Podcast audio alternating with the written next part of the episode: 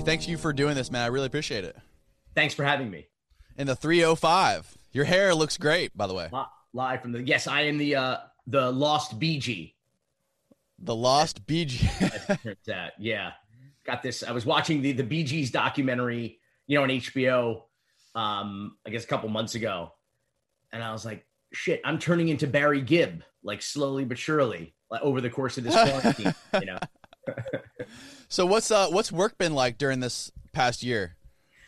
You know, so last year we did a, a documentary for HBO called 537 Votes um, for the 20th anniversary of the uh, Florida recount in the 2000 Bush v. Gore uh, election, which turned into quite the uh, quite the farce, especially down here in Miami Dade. It, it's a presidential election that came down to 537 votes in the state of Florida. Um, for for people too young to remember, but uh, it was crazy. It was like classic Florida fuckery. Um, it was really almost the dawn of the Florida man like shtick or genre of news. You know, we're just like anything that can go wrong does go wrong in Florida, and many times it has like national and international implications. You know, it was after that that they just, you know, a year later that you know the the 9-11 terrorists were like took flight training and were chilling in in florida. And then you know it, it was like every single story seemed to have a florida connection after that. And people started you know it seemed like Jon Stewart sort of invented the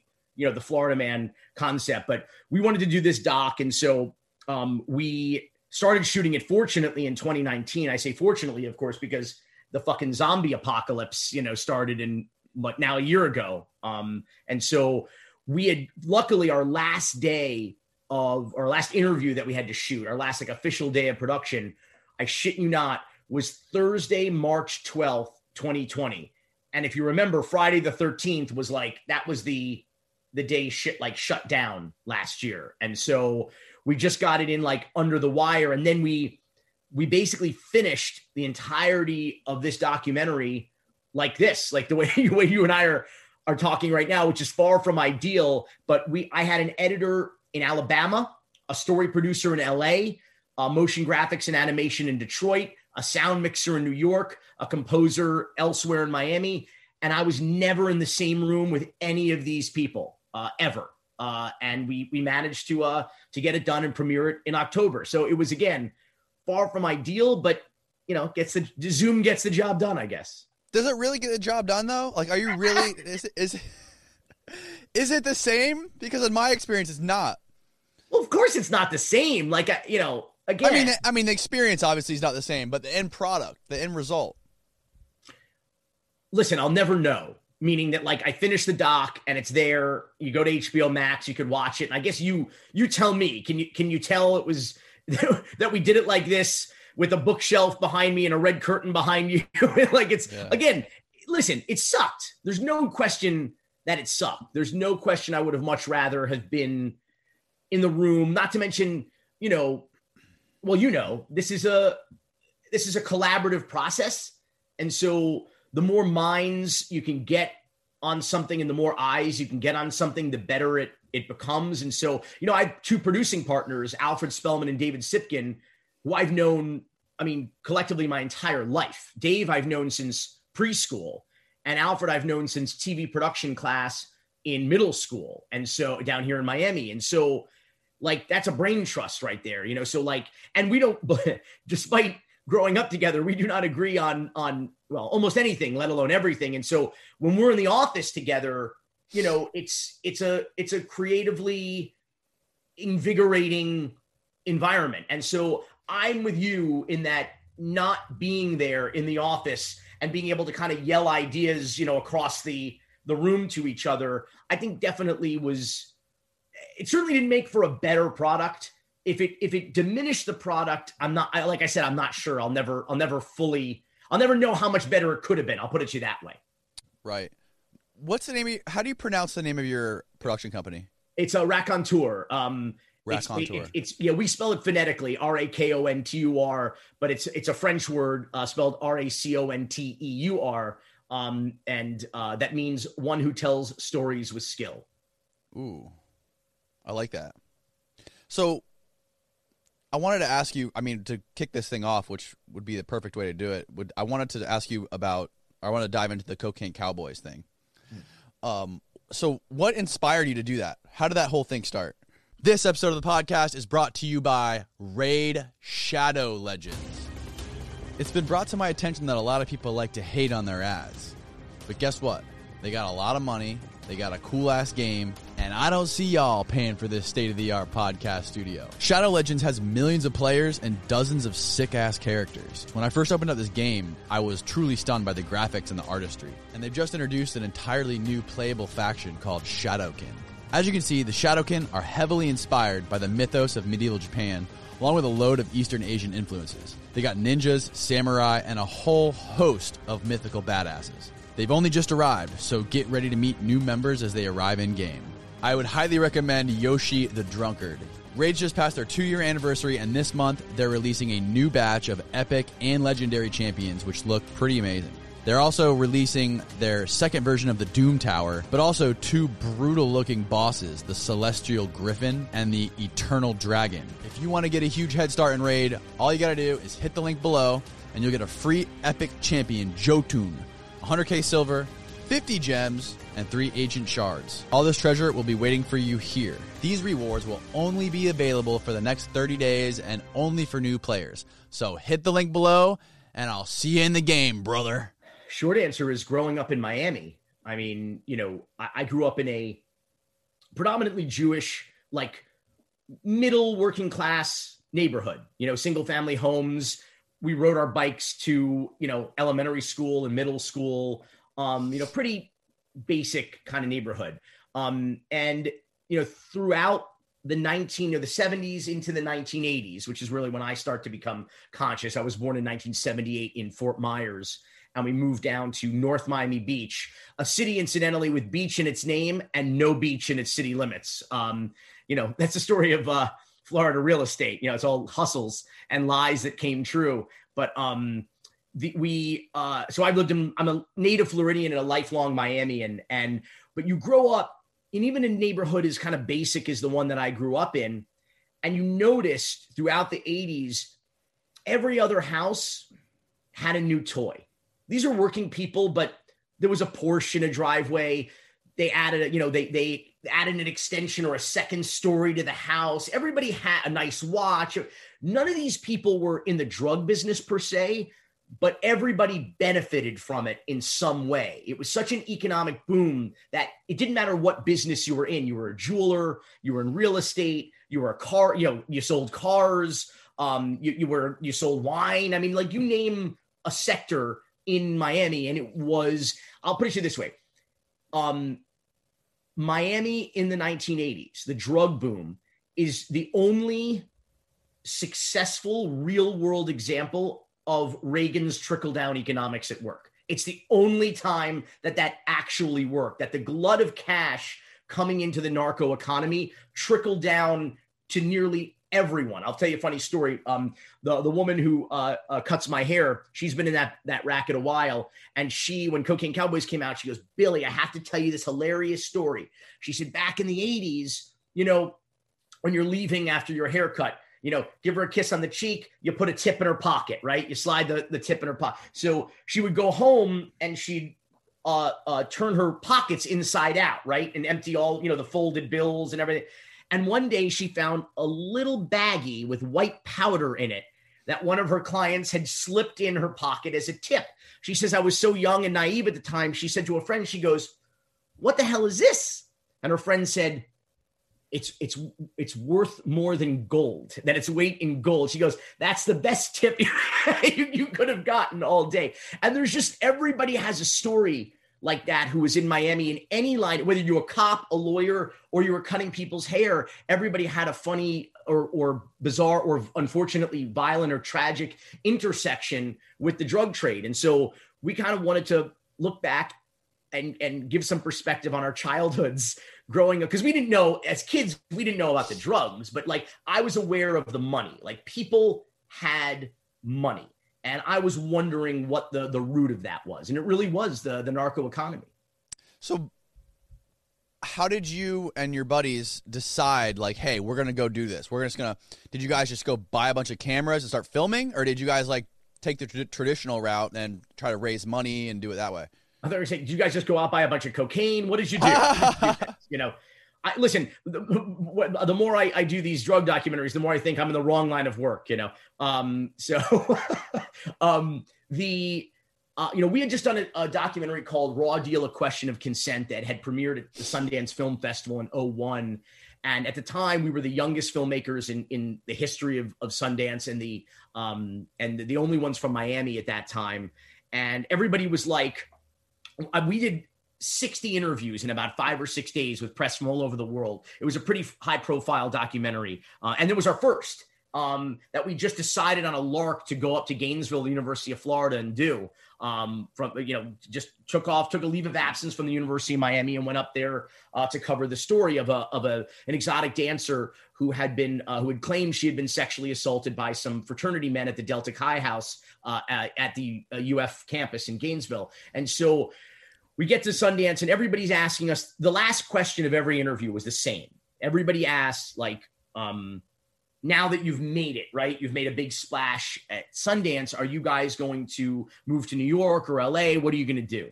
And so, as obvious as it was to them that we would move to New York or LA, it was just as obvious to us that we were going to go back home to Miami. Um, you know, first, that's why they call it home. It's where you go when you're done with other shit, you know, and then um, second, um, we always had it in the back of our minds that maybe instead of being three more schmucks peddling our wares in New York or LA, like everybody does, that maybe we could kind of follow a path of like a Kevin Smith in New Jersey, M. Night Shyamalan in Philly, um, you know, uh, uh, uh, uh, uh Rick Linklater, um, you know, Robert Rodriguez in Austin. I mean, you name any of the, you know, Spike Lee or Martin Scorsese in New York, filmmakers that you associate uh, John Waters in Baltimore, you know, or Barry Levinson in Baltimore. Filmmakers you associate with their geography and where they're from, because that gives you an identity. It gives you a brand, right? You're the Miami guys, the Miami filmmakers. So we kind of wanted to do that. Now, Raw Deal was a was a Florida true crime story, which was definitely our genre, but we wanted a Miami. You know, we thought that Miami, uh, Florida generally, and Miami specifically, and you know this is just it's an borderline untapped resource of incredible characters and stories. And it's an and a never ending well. Um if if if you're if you're done telling all the incredible past stories which is impossible there's plenty more in the present and the future to come you know? So um we wanted to do that. We wanted to tap that resource as nonfiction filmmakers and tell you know Florida fuckery is our genre, and that's what we or that's what we wanted our genre to be. That was our vision, and that was our gamble. And so we were looking for a calling card production, right? Like what's gonna and we came up with this idea of City Made of Snow was the uh the working title. City Made of Snow was about the cocaine boom in Miami and the hypothesis that um the the drug trade is and the revenue generated from it is really what built the modern city of uh, of Miami and county of Miami-Dade. And so we basically we went to some friends. We did angel investors originally out of the gate. Um, you know we needed just enough money to um, do the interviews that uh, with the people we had started to forge relationships with who were um, John Roberts, who was a, a, cocaine wholesaler at the time, Mickey Munday, who was a cocaine smuggler and trafficker uh, at the time, um, uh, uh Jorge Rivi Ayala, who was a hitman for Griselda Blanco, La Madrina, the godmother, who was in prison in the state of Florida, um, some of the police officers and attorneys. So we just needed to afford to, you know, cash flow those interviews. And we did exactly what you said. We, we bought cameras um, and just started started shooting. And then we put together a uh, sizzle reel, which didn't really have a term. It was more just a trailer. I don't know that we called them sizzles back then, but um, and we cut it together and then went out for the finishing funds, which we which was a struggle. But I should say this because I kind of left this out, and you'll appreciate this. After Sundance, you know, we could get meetings with everybody. You know, we could pitch everybody. Um, people knew who we were and knew our company, and so we pitched Cocaine Cowboys to everybody that we could, or City Made of Snow, I should say, before we changed the title. And I got to tell you, nobody understood it. Nobody thought there was any that was that interesting. There was any room in the marketplace. They said shit like, um, yeah, haven't we already seen this in Blow or Scarface or Miami Vice? And we're like, yeah, yeah, but this is the documentary. Like, you have to remember, this is like 15, over almost 20 years ago now. So the documentary business is not what it is now was not what it is now you know like Right. it's it's not the ubiquity you know outside of reality tv and reality competition series there was not every channel had docs on you had like premium you know nonfiction true crime. That only has happened that renaissance has only occurred really in the you know post cocaine cowboys in the last 20 years. So it was just a tough sell and as it turned out an impossible sell. So we realized that we were going to have to you know get an angel and buy the equipment and just do it do it indie. But uh, you know, I would say uh, um, limitations breed creativity. And along the way, you know, one of the things we we realized was we needed a name change, a title change, because maybe maybe City Made of Snow was just not maybe that was a good title for a book, but it wasn't maybe sexy enough for a movie. And and when we started working on it, we really the aesthetic was going to be a cocaine aesthetic. I'll put it to you that way. I had conversations with everybody, with the DP, with the editor. Eventually, of course, we got the ultimate cocaine cow, uh, cocaine aesthetic composer in Jan Hammer, who did four years of Miami Vice scores. And we just like, um, I wanted to fade to, I wanted to use a dolly in the interviews, which was pretty unprecedented at the time. I can't say with absolute confidence that we were the first to do it. I can say that after we did it, everybody, everybody started moving the cameras during uh, you know, during interviews. Um, and I wanted to fade to white instead of black. I wanted to, I wanted the cuts like the average feature film has about 1500 cuts over its runtime. Cocaine Cowboys has approximately 5,000. You know, I wanted that synth drenched Miami Vice score. So, like I said, we worked with Jan Hammer. It was just like this was the whole, you know, I wanted to shoot with as many cameras as we could afford, so we can have that, you know, though that coverage and and and be able to maintain that pacing. Um, yeah, we just and and then we went out and shot little reenactments or little recreations of shots that we shot on every format: VHS, Super 8, 16 millimeter, 35. We just like we just you know it was like a it was like a very Oliver Stone esque kind of a mixed media found footage sort of a, a collage. Yeah. How much money? What was the budget to to create that? Do you remember what it cost to make that movie?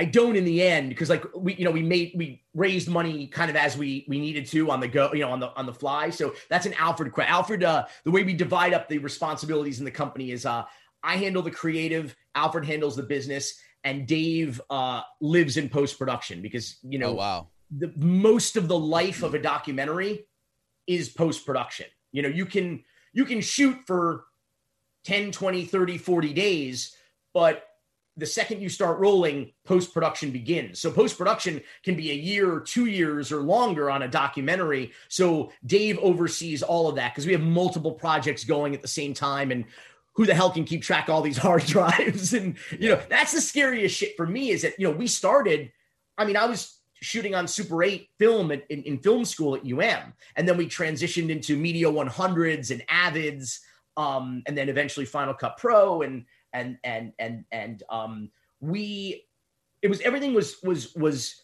um, you know tactile. It was like it was physical film it was physical tapes right? We're like here here's the thing. This is my movie right here. Uh, you know it's on this tape or usually dozens of tapes. But the point is is that when when we went to like cards and hard drives man to this day it makes me a little nauseous because like the fact that your footage like doesn't exist it's all just zeros and ones on a thing that could just I mean, melt on the table or just break down. Like it's it's like it's scary because like you work your ass off on this stuff and it like it never really there's no kind of physical manifestation of it at any point. It's all just you know and and that really came into into full view last year when it never really existed. It was always just us kind of communicating like this and then um and then hard drives we'd ship and then we'd wipe and it's I don't know it's fucking I don't know it's scary uh, to me that this content doesn't exist anywhere physically.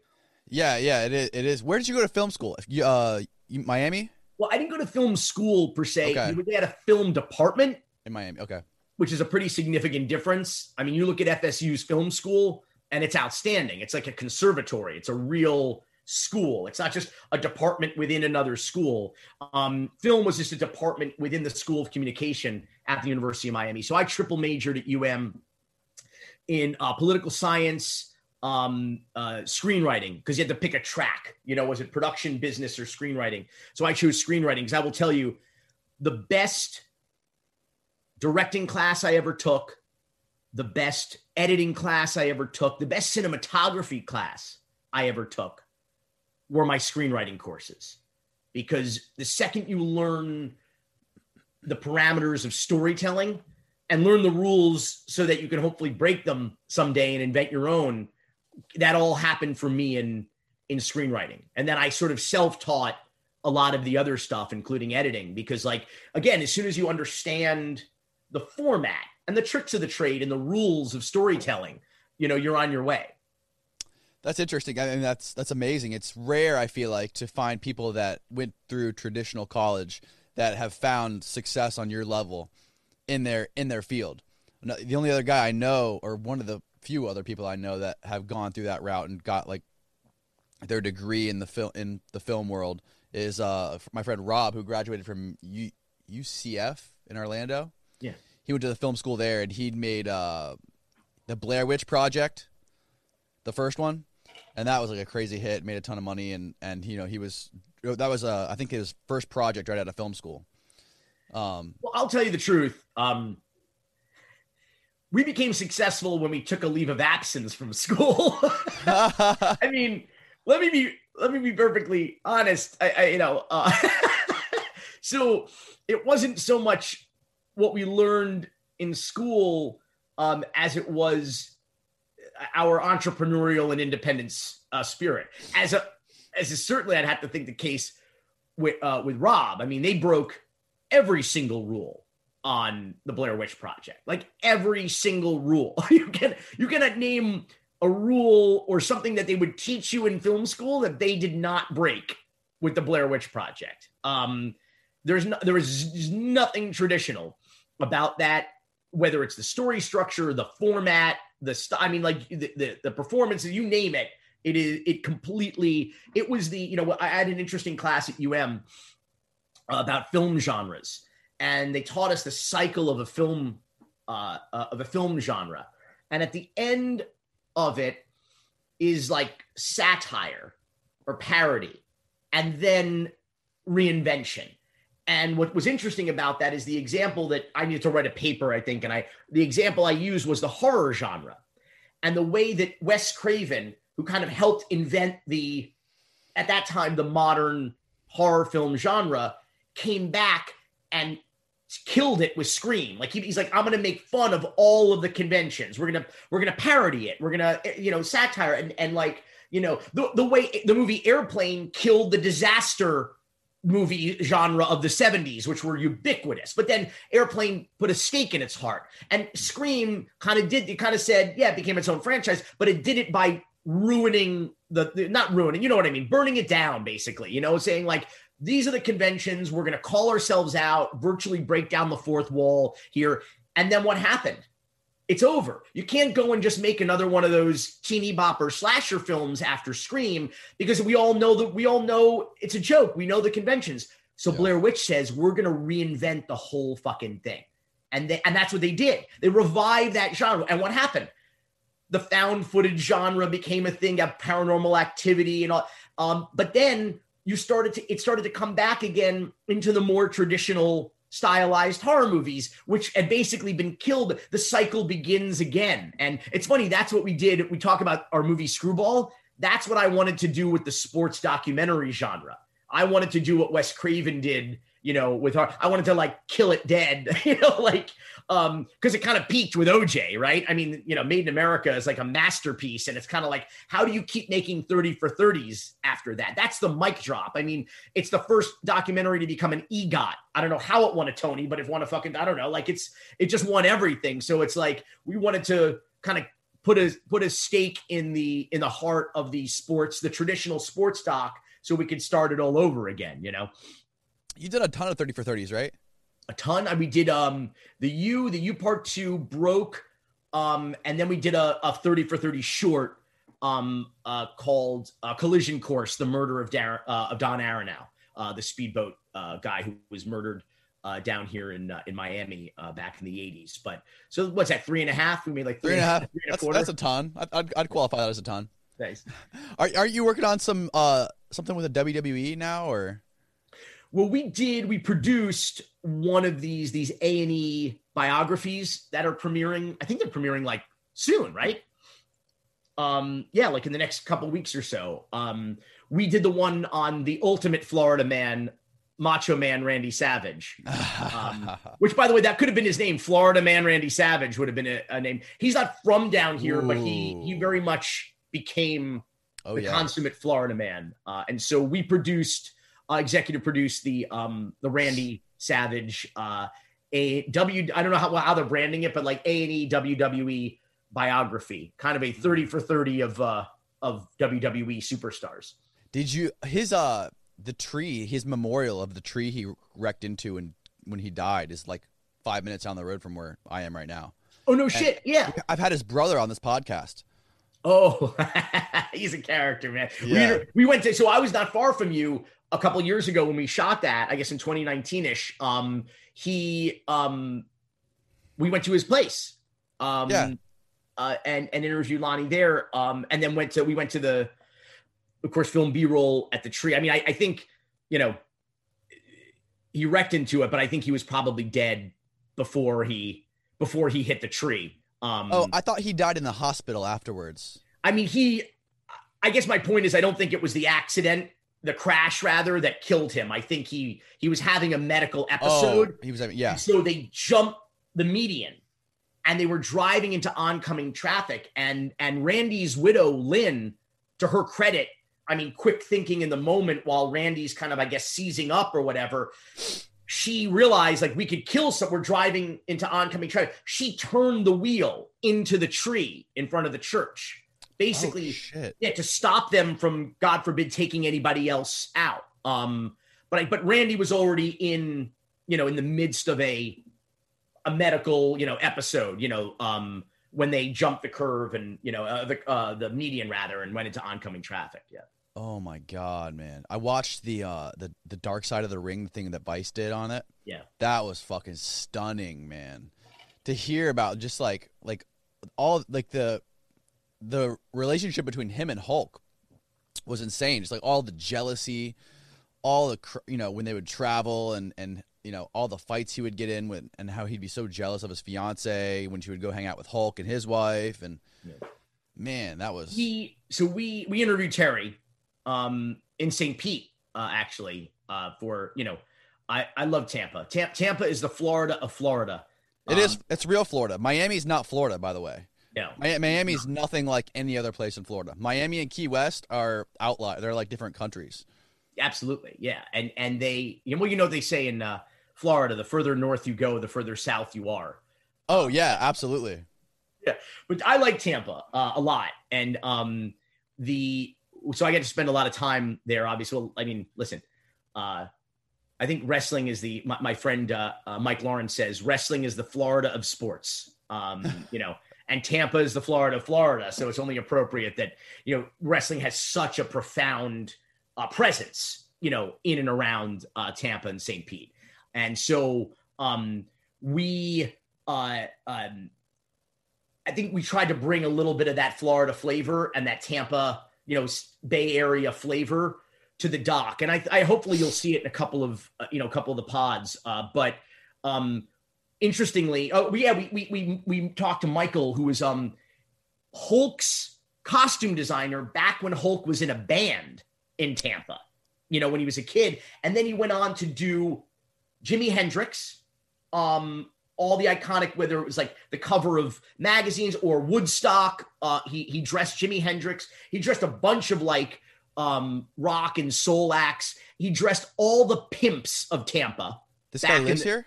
What is it? Yeah, he does. Yeah, back in the seventies and eighties, he'd be a great interview for you. Seventies and eighties, did all the pimps of Tampa.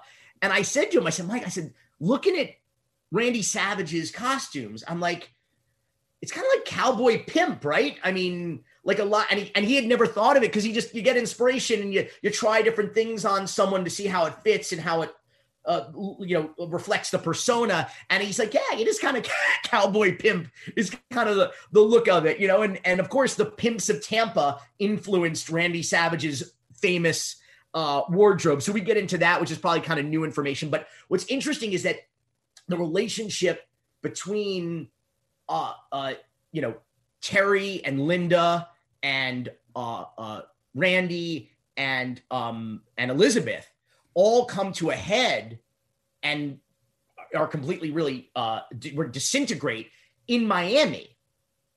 Um and it happened oh while yeah, they were on vacation down here, some- down there.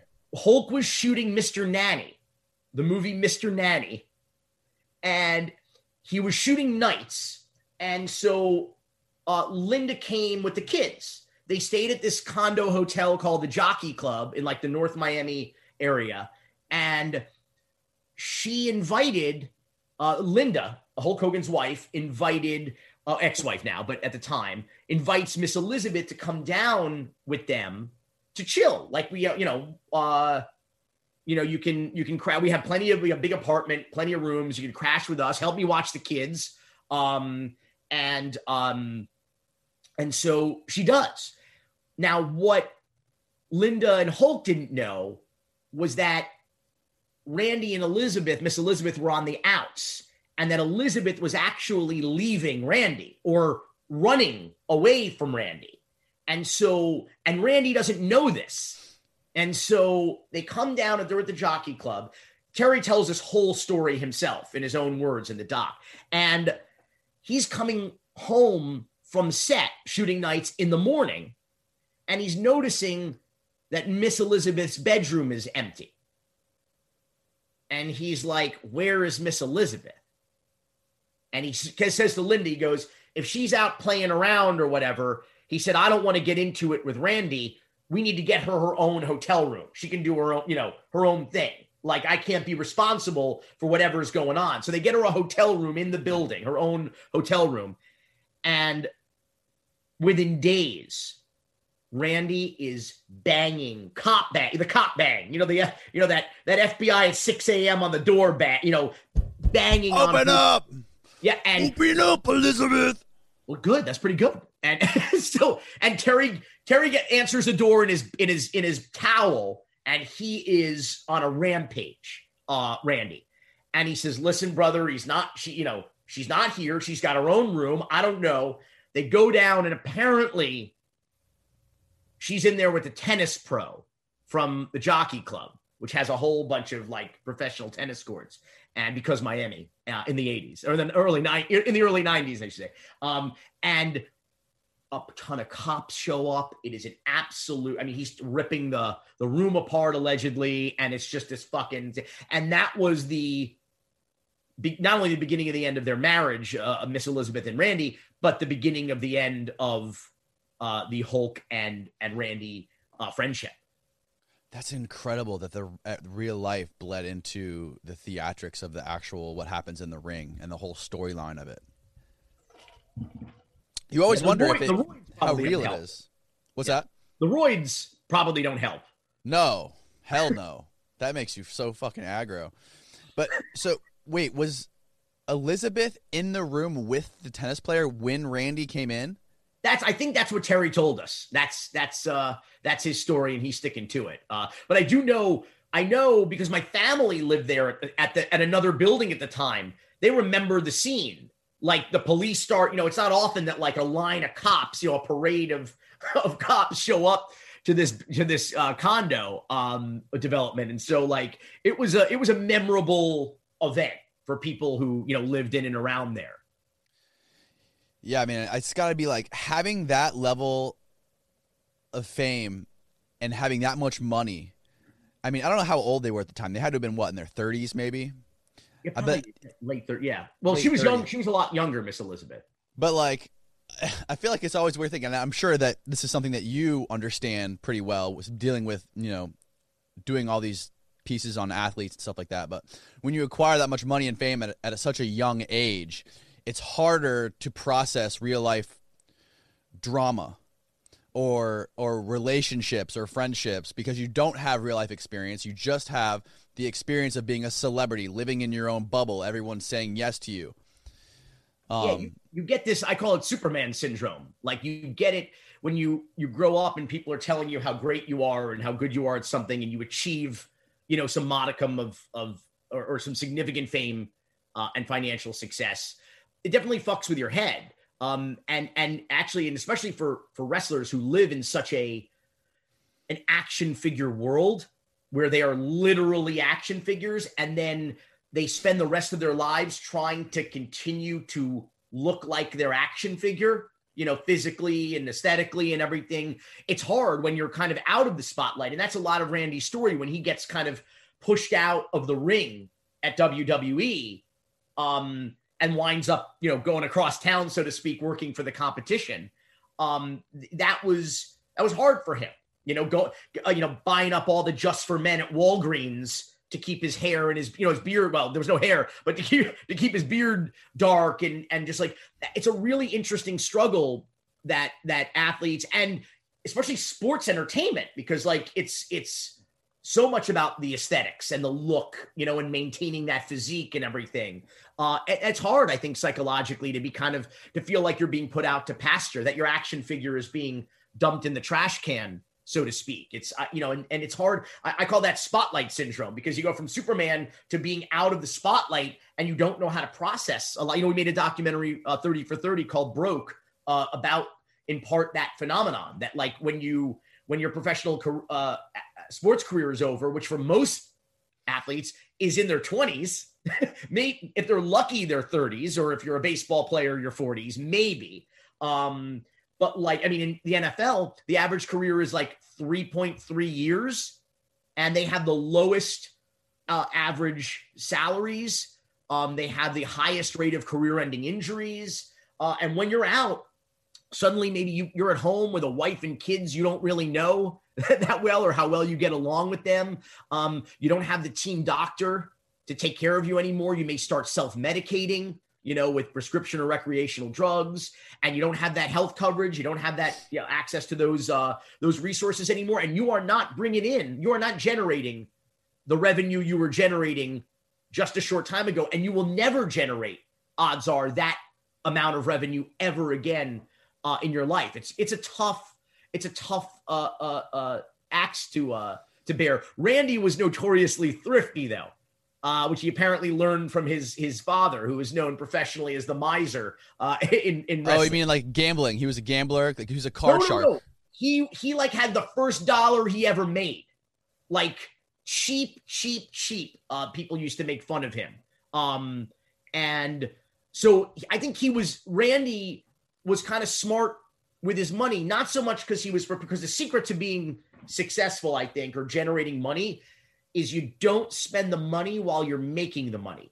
You save the money for when you can't make the money for whatever reason. You can't make that money anymore because usually that kind of largesse doesn't last forever. You know, um, so the, the the secret is hold on to it, live modestly. Or what was the line? Um, Bart Scott told me um, that Steve Beshear taught him. He said, You can live like a king for a day or live like a prince forever. So if you can find a comfortable lifestyle that you can maintain with the money you're generating during your peak, you know, revenue generating years, and you can be set for life. If you start, you know, balling and spending like a baller, you know, you're gonna you're gonna find a way, even with fifty million dollars or two hundred million dollars, you'll find a way to live paycheck to paycheck. Right. And maybe and even get yourself in debt, as a lot of these guys do. And with a lot of these slimy money managers and finance people that exist out here that just make a living off off ripping off athletes that are making a lot of money too, it just makes it ten times harder. But but enough about Florida. Even parents, yeah, yeah. No, no. Everybody, you listen. Nobody knows how much money you and I make. It doesn't get published in the fucking newspaper. These guys, their salaries are online. I mean, the sports pages are filled with you know, just as many dollar signs as they are statistics, you know, like, you know, like people are interested in that. Can you imagine if you work in an office, if anybody works in an office anymore, where everybody knows how much money everybody else is making, how tense, you know, that would be. That's what that's what sports is like. It's it's it's intense. And so what does that do? That puts a target on your back from everybody on the outside. And everybody's there uh, with their hand out or to take advantage of you. I know a, a, a guy who is a um, so the NFLPA, um, the Players Association, the union, has a list of what they call like certified financial advisors. And really, all that means is you gave the union like two grand they did a background check, a cursory background check on you, and they put your, excuse me, your name on their on their website.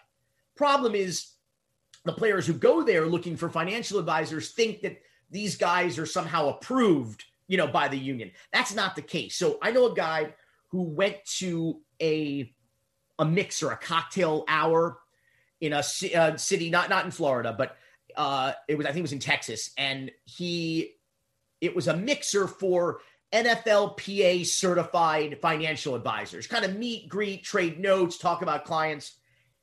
He said every single person, almost to a man and woman, in that cocktail uh, hour, all they were talking about is how dumb their clients are and how to take advantage of them. Okay. And he said, I left that room. I took my name off the off the website because I and I never looked at guys. I never wanted to be associated with any of those people. Again, they were basically he he felt like just a room full of predators, uh, uh, you know, trying to take advantage of these guys. Here's the thing about athletes: there is a misconception that they are stupid. They are not stupid. They are smart about what they're smart about, like all of us, right? We're, we know what we know, and we we maybe, if we're lucky, we know what we don't know. But many of us don't know what we don't know, and that's the problem. Listen, you go try to learn a playbook in the NFL, and then go execute that in 3D while a bunch of guys are coming at you trying to murder you. All right. Like you have to have a little bit of smarts to figure that out. They don't know financial, they're not financially literate. That's not their fault. Most Americans out of college aren't financially literate. And let's be real when these guys are in college, no one is telling them that their priority needs to be on financial literacy. They're saying, you know, t- you know, take underwater basket weaving and go learn the playbook is what their, t- you know, is what their priorities are. So, you know, and they're telling them they're good at this one thing and they focus on that one thing. But and that becomes a problem when they discover that they have to pay their taxes, which they, you know, they don't know anything about. And and it's, you know, I, I think that's why broke as a 30 for 30 really hit the zeitgeist at that moment. You had LeBron and D Wade and Michael Vick and Magic Johnson tweeting like everybody needs to turn this on right now because it was I think the only to this day the only 30 for 30 that was like a call to action where you could say oh shit this is a real problem happening every day. And the most heartening thing about it was obviously it's cool to have LeBron tweeting about your movie but even cooler were the pretty dope. athletes who were tweeting about it because they were like uh, my favorite tweets like I'm not going to be in broke part 2 like they took pride in like smart is the new stupid as far mm-hmm. as spending money was concerned. You know, like yeah. I don't need to go buy a five thousand dollar suit. I'm gonna put that away for my kids for college. You know, or you know, so I and I think that that was that was the not not to say that people aren't still going broke, but I think a lot of it was like a scared straight thing. You know, it was like a lot of people woke up to the reality that this isn't going to last forever, and they need to set themselves up for their futures. Right the Antonio Brown story really resonates well with me because he was like recently. If people aren't familiar with him, he was he's now wide receiver for the Bucs. Well, he's unsigned right now, but he played for the Bucs last year, and he was for with the Steelers before that. And he had this crazy mental breakdown at the end of his career with after playing with the Steelers. He was drafted by the Steelers. He was like the number one receiver in the NFL, and then a bunch of jealousy and ego clashes happened on the team, and he had a big falling out, a bunch of Twitter fights and everyone hated him. Then there was like this like uh, threats of abuse and people saying that he raped a girl, one of his trainers, and, and then he just like his whole life sort of like spiraled out of control. And he, I think he lives in Miami. Um, he now he's he's certainly in in Florida. And and everybody everybody was throwing in their two cents on how much of an idiot he is, how he doesn't know respect, how, you know, this, that, and the third. And the way, the thing that they're not seeing is that this guy is a kid. He's like, I don't know how old he was at the time. He was like 28 years old, 27 years old. The dude had tens of millions of dollars. He was making like, I think, I could be wrong, but $30 million a year. He's one of the highest paid receivers. And since he was a kid, 10 years old, probably younger than that, in Miami, all he knew was playing football from 10 years old to now 28 years old. And somewhere in that time frame, he made tens of millions of dollars. The kid has no experience in the real world. All he knows is working out, training, and playing football games. How can you expect this kid to have some sort of moral compass? You know what I mean? Or for the most part, all NFL players. Like I experience with people like my extended family and people I know around here, everyone loves to get riled up about how can they take a knee? How dare them do that and disrespect the flag in our country when like dude, like these people first of all take politics out of it. I don't expect any of those people to know anything about American history. They grew up playing football, like that's their job. And for you now to like impose all these morals on them just because they're pro football players and they've been super successful and earned all this money, it's just so hypocritical and bizarre. I'm trying to go back in my head and count all the cans of worms you just opened. Last, Sorry. over the last 90 seconds, dude. There's just there's worms crawling every uh That wasn't that wasn't a very well formulated thought. I apologize. No, no, it was a lot of well formulated thoughts, but but uh, I will say that that um listen, there's no excuse for abuse. If if you know Antonio Brown uh, uh if there are victims of this man, like that needs to be investigated and vetted and figured out and, and people have to and there has to be consequences for that. I think a lot of people get through um, traumatic childhoods and and and success without resorting to um to abuse. So you know i don't know enough about that to you know to to, to pass judgment uh, uh, on on him but that's the reality. There's no excuse for abuse. And and uh the reality is though you are correct in that when you experience a sudden wealth event, it is an extremely disorienting ex- experience. Um, you know, and that's not just for professional athletes. It's for you. You hear about lottery winners who go crazy and or broke, or you know, people who experience. Uh, in in most cases, even inherited wealth does not survive past the second generation, much past, if at all, past the second generation.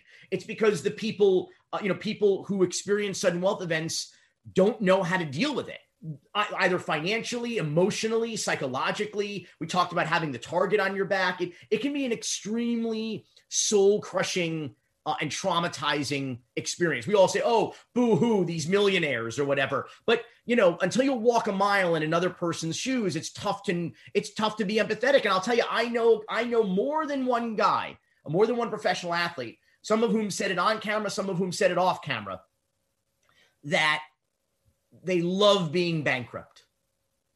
They said the phone doesn't ring anymore. I can relax. I'm not paying all these bills that I don't even know who they're for or what they're for. You know, like, you know, once people think you're broke or you file for bankruptcy, which, you know, doesn't necessarily mean you're broke, but you have, you know, you're looking for bankruptcy protection uh, because of your debts. Like, they just think, I know one uh, professional football player who's like, who took his last like $10 million or something and made like a kamikaze investment.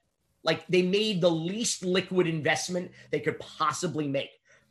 Pardon me, they didn't lose the money, but they put it someplace where they basically knew it's going to be inaccessible for like 20 years, maybe, you know, I, you know, and like they did it on purpose. They did it so that their family and their friends and, you know, and, and unscrupulous business people would stop preying on them. And so they could have a moment's peace. So it's, you know, it's again, None of us have had that kind of money, so we don't understand what it's like to, to have to deal with that. But it's it, it's you know people who come from nothing and suddenly have it all. It's a it's a real shock. Uh, to the, it can be a real shock uh, to the system, and there is no little to no training. Yeah, the, the the the players' associations and unions have some classes or whatever. The um you know agents can be helpful. Some of them aren't so helpful. Um, colleges don't seem to give a shit, even though they know that like a subset, and it's a small subset, but a, you know, a tiny percentage of this population of student athletes are going to go on to, you know, experience great wealth and success, and they don't really effectively, while they're exploiting their unpaid labor, they don't really effectively prepare them for a future uh, of, of financial largesse. And so um, that's that. And if you want to get into the anthem thing, we could get into the anthem thing. yeah. But I don't know which which cans of worms. Sorry. It's like there's so there's so many there's so many cans uh, flopping around, janking around in my head right now. I don't even know which one to open.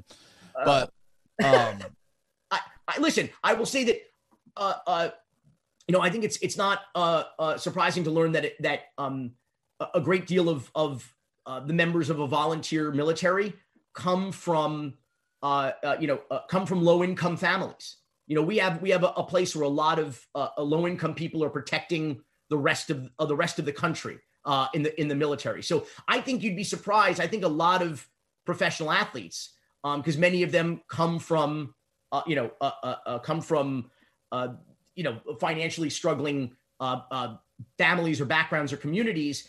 I think a lot of them have connections to to people in law enforcement or to people in uh, in, in, the military, in, in their family, amongst their family uh, and, and, and friends.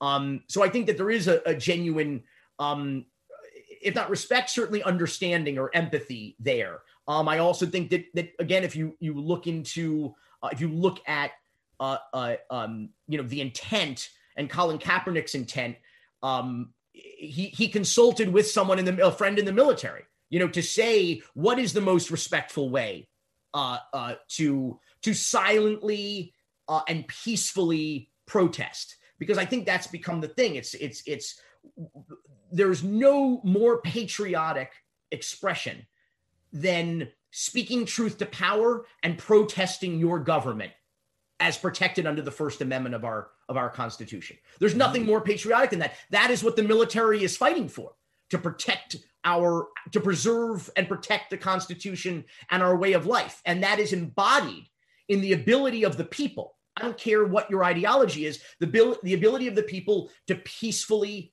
protest the actions of our government. And whether you're you're concerned about if you're concerned about the second amendment and being able to defend your home from the tyranny of a big government then you certainly need to protect the first amendment um, and the freedom of the press. Because, by the way, if you look in the Constitution, the word police never appears, but the press does. That is a constitutionally protected uh, uh, occupation. Um, you have to respect the the ability of people to not just own guns to protect themselves from the tyranny of their government, but to respect to to uh, uh, respect and defend the ability of people to peacefully protest against the tyranny of their own government. And when you see I think this is an issue that should really unite the left and the right. When you see law enforcement officers sworn to protect and defend, um, participating on video in extrajudicial killings, um, when you talk about due process, that is not due process. Police officers are not judge, jury, and executioner. That shouldn't work for anybody. I don't care what color you are, what ideology. That's not how it should work. Okay. And if you don't know the difference between a gun and a taser, you probably shouldn't be a law enforcement officer. Right. Yeah, I mean I don't really want to get the whole the whole issue with cops killing people is just like it's such a difficult conversation for me to have. I, I feel like I have it all the time, or just with people I, also, I know. I also feel like it's an easy conversation to have, and my confusion is how difficult it is because again, conservatives and and liberals alike should be able to come together on the fact that we don't want the government okay, to have agents with the power to deprive us of life, liberty, and property without any due process, without any accountability, without any. I think that would that should be. Some, you want to talk about big government versus small government and government tyranny. It does not get any more tyrannical than local law enforcement turning on its own people. How about local law enforcement turning on our military? That man who was on his way from work, uh, uh, uh, that lieutenant uh, who was on his way from work at a military base, who was attacked, who was assaulted, battered, and tasered, and I'm sorry, pepper sprayed by police officers for crying out loud in his military uniform for crying out loud. I mean, where is the respect for a military now? You want to take a knee now to protest police abuse of of of uh, predominantly people of color, not entirely people of color, but predominantly and, and disproportionately, most importantly, uh, uh, people of color. You know, you see all these videos with white armed white people, people who drive their car with police officers holding on to the door of the hood, who wind up being taken into custody uh, uh, peacefully. I'm not suggesting that those people should be shot and those white people should be shot and killed by police, but why is it, you know, disproportionately does that occur in the case of people of of color. Listen, you and I are white men in America having this conversation. You know, we kind of won the genetic lottery. We have a lot of, uh, you know, when people look at you, they're making judgment calls about you. You can be a white man with a shaved head and tattoos on your neck. People are judging you. You could be Asian. You could be the first thing people see is what you look like, right? What color, what pigmentation your skin are, what shape your eyes or your face might be, and they're judging you based on that. What's the song in uh, Avenue Q? Everyone's a little bit racist. It's because to be honest, it's the first thing we see, and so we certainly anybody says I don't see color, or unless you're colorblind, like we all see color, and we all we all make certain you know we have preconceived notions about people for better or worse probably for worse based on that and so it definitely, at least subconsciously, impacts the way we interact and and treat people. And if people aren't willing to admit that, um, I, I think that that's uh, that's just bizarre to me. It's surreal. Well, I feel like the biggest comparison I can make is just to like Navy SEALs. Navy SEAls, when you want to be a Navy SEAL, you have to go through BUD/S. You have to spend, you know, all the all these years going through this grueling training that if it doesn't break you or doesn't kill you, then you can be a Navy SEAL. The, you know, the opposite of that is a prison guard. If if you're tired working at 7-Eleven, it doesn't take much work to go be a prison guard. You could be a security guard for a week at a club, and it won't be. It's not a very hard process to become a prison guard. I talked to a lot of prisoners on this show, ex-prisoners, and they talk about the people that are prison guards. They hate their lives, they hate their jobs, they're miserable doing what they do. There's no prison guard in this country that thoroughly loves their job and is passionate about being a prison guard. I think the next step above that is probably, by and large, a cop. And there just has to be, I don't know, I, I don't know what the answer is, but I feel like there just has to be a lot more that goes into being a cop, someone who has the power to end somebody's life, or somebody has the power to decide whether you live and die.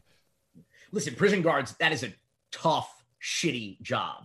You know, oh yeah and somebody's got to do it you know and and it's just it's extremely dangerous it's, it's extremely stressful. Um I, I you know i don't i don't think they're uh uh i think it's probably far more dangerous um than being a, a police officer on the street just statistic i mean like you really? are you're oh I, I think so. I mean a police off being a police officer isn't even one of the top 10 or 20 most dangerous jobs in america. I mean um window washers are much are much higher up on that uh, on that list of deadly of deadly jobs. I think construction workers are too. Um, but like, uh, I, but as far as sheer stress is concerned, I mean, being in a prison, being essentially locked in a prison with potentially violent criminals, I just can't imagine, if not more dangerous, certainly a more stressful uh, environment, psychologically stressful. Mm. And um, and I think probably, but I don't know what the average salaries are, but I think law enforcement officers are probably better compensated also than than uh, uh, prison guards. And prison guards should probably get hazard pay, um, you know, for for for a gig like that. Um, and to your point, perhaps more thorough uh, training um, and psychological training as well. I think that like you know, I, to, to open up another can of worms, I think PTSD is probably one of the one of the um, you know uh, most ubiquitous but rarely diagnosed maladies um, probably in, in, in the history of the world. Uh, you know, people don't want to admit um, that they are suffering from what they perceive as a sort of a mental deficiency or a mental. But like a lot, you know, a lot of people suffer from it. Sometimes from what we might consider minor incidents. But can you imagine, you know, what some prison guards and police officers see? Uh, some what tra- some trauma surgeons see every. I mean, like there's probably a lot of people out there suffering. Veterans certainly. I mean, what they you know what they see um, and who who just suffer in silence and self medicate. And I mean, look at the suicide rate of, of veterans. I mean, it's just it's it's it's it's it feels like something that that if not fixable is at least treatable, and we need to do better. Uh, I think at that for for people who are in truly dangerous and tra- traumatic jobs like like these. Yeah, and I think the media makes it worse too, because the media just kind of like puts it out there, puts its own spin on it, puts a, a clickbait headline on it, and just tries to create outrage and clicks. You know what I mean? It's just it's like I think we're all, I think we're all guilty of that. I mean, oh yeah, I'm definitely guilty of it. I think think we're if we're listen, we we didn't we, you know we didn't make we didn't uh, you know we didn't invent the game. You know we're just you know like if we're in a click based world, it it it becomes uh, it does it feel a little exploitative? Does it feel like it's not healing divisions in this country? A guilty is charged. I think it's it's it's it's fair to say. Um, you know, a, a, a extreme partisanship is good for business, but not good for the country. I think mm. we can hmm. probably all agree on that. By good for business, I mean almost all businesses. Um, I'm talking about uh, the the political fundraising business, right? You know, the lobbying business, the um, the political ad business, the uh, which of course go goes to the social media business because that's all ad, you know, an ad revenue generated business model. Whether it's the media business, the podcast business, there's a lot of there's a lot of there's a lot more attention and clicks and money and potential revenue in in the extremes and in the partisanship than there is in the you know no one's going to see us talk uh, singing you know kumbaya for two hours on on, the, right. on this podcast. They're gonna, they're going to see us you know trying to debate big ideas from from you know from different sides of things. Did you see the latest shit with kevin durant and michael rapaport how oh, it blew up like the dms yeah he exposed his dms and he was talking. Michael Rapaport's like, "Go help the kids in Brownsville, you piece of shit," and uh, and then all the talks, the sports talk shows like Undisputed and all them, they're all talking about it. Even had Michael Rapaport on there. And Michael Rapaport even kind of called himself out. He was just like, look, he's like, yeah, I've been in Hollywood my whole life. I've never, he, he's the king of shit talk, but he can't handle the shit talk. yeah, so, I, made me like Kevin Durant. Yeah, Rapaport's a funny guy. I've been on. Uh, I've been on his podcast. We had a we had a really good time. Have um, you really? Yeah, yeah. That's yeah. hilarious, man. He's a funny motherfucker.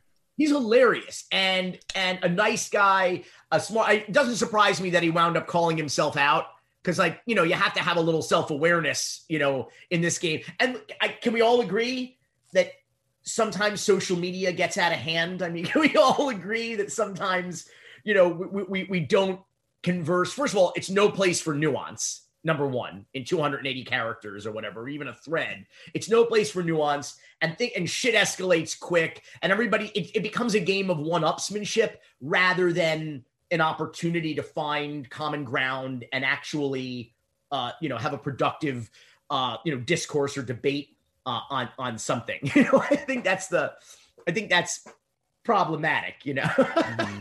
And but good for good for Rapaport for just saying like, you know, for for for having some fun with it because like, you know, I, I, there's a lot of times where I like, you know, you go for the easy yo mama joke because you're sitting on the couch and like, who's this asshole tweeting at me about you know stupid shit, you know, with the with the with the name and the you know fucking number salad afterward, you know, like who you know like who is this, you know? But like sometimes I wish that you know I, I would bite my fingers or be a little bit more uh, productive, but and constructive. But sometimes you can't. Sometimes people are just dicks. You know. yeah, well, Rapaport, I mean, he roasts everybody on his social media. He posts shit every single day on his Twitter and his Instagram, roasting the shit out of people. it's hilarious, you know. That's it is hilarious. He's great yeah. at it. He's great. Yeah. That's a that's a tremendous fucking talent he has. Actually, I have a theory. It's kind of a funny way brings it back to uh to Savage, but like um, so I have a theory that what we've seen over like the last 20 years with the hyper extreme partisanship. Basically, everything in America, whether it's politics, whether it's Major League Baseball, whether it's, uh, I mean, you name it, podcast, Twitter, everything has become the WWE.